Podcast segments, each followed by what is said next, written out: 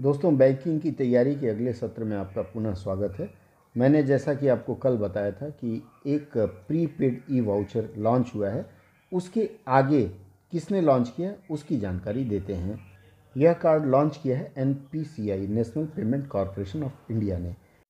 भारत में खुदरा भुगतान और उसके सेटलमेंट की प्रणाली से संबंधित एक प्रमुख संस्थान है।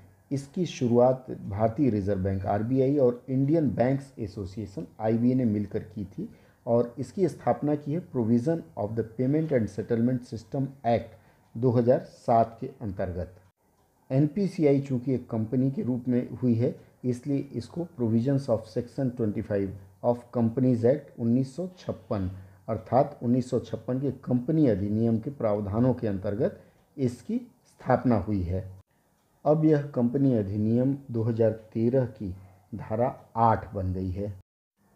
इसकी स्थापना में 10 प्रमुख बैंकों का नाम है, जिसमें भारतीय state bank, Punjab national bank, Canara bank bank of Baroda, union bank of India, bank of India ICIC bank, HDFC bank, Citi bank, N A और एचएसबीसी का नाम है।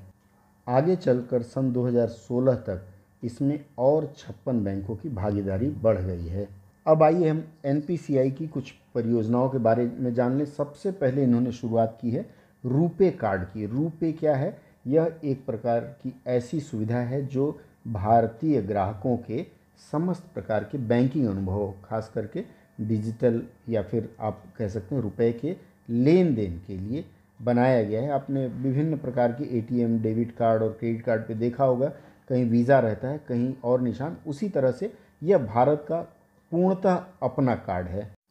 अंतर्राष्ट्रीय स्तर पर इसकी पैठ बनाने के लिए इन्होंने Discover financial services, Japan credit bureau और अन्य अंतर्राष्ट्रीय सहयोगी जिसमें चाइना यूनियन पे आते हैं, उन लोगों के साथ मिल के वैश्विक रूप से इसे स्वीकार्य बनाया है।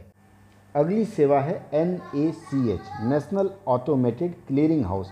यह क्या होता है, जब एक बैंक से आपको दूसरे बैंक में पैसा भेजना होता है, जैसे स्टेट बैंक से आप यूनियन बैंक या अन्य बैंक में भेजते हैं तो लोकल क्लियरिंग या फिर नेशनल क्लियरिंग की ज़रूरत पड़ती है।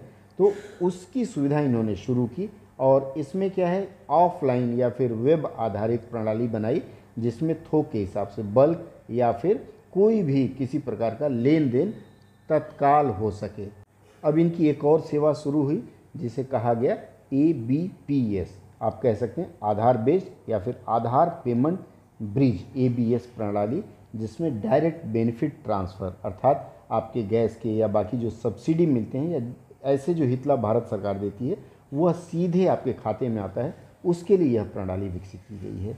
इसके बाद फिर इन्होंने विकसित किया A E P S A E P S क्या है? जैसे मान लीजिए, आप देखते होंगे जगह जगह छोटे ए टी एम है, लोग घरों में जाकर के भी पैसा दे सकते हैं।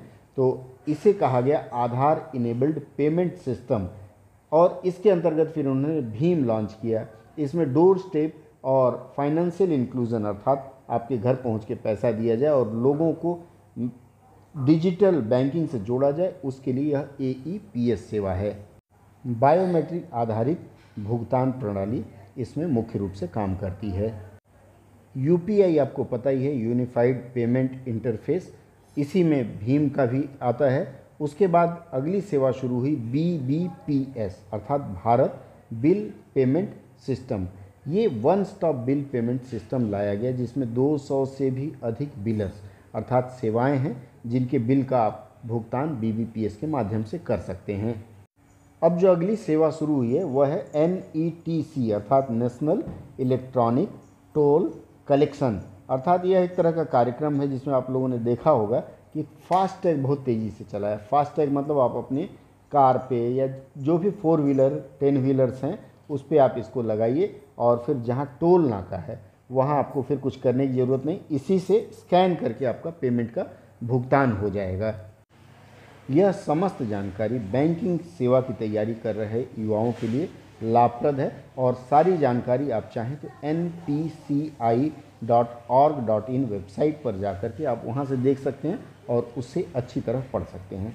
मित्रों, अगले सत्र में फिर कुछ और अच्छी जानकारी के साथ जुड़ते हैं। तब तक अगर आपने हमारे चैनल को सब्सक्राइब न किया हो तो तत्काल हमारे साथ जुड़ जाएँ।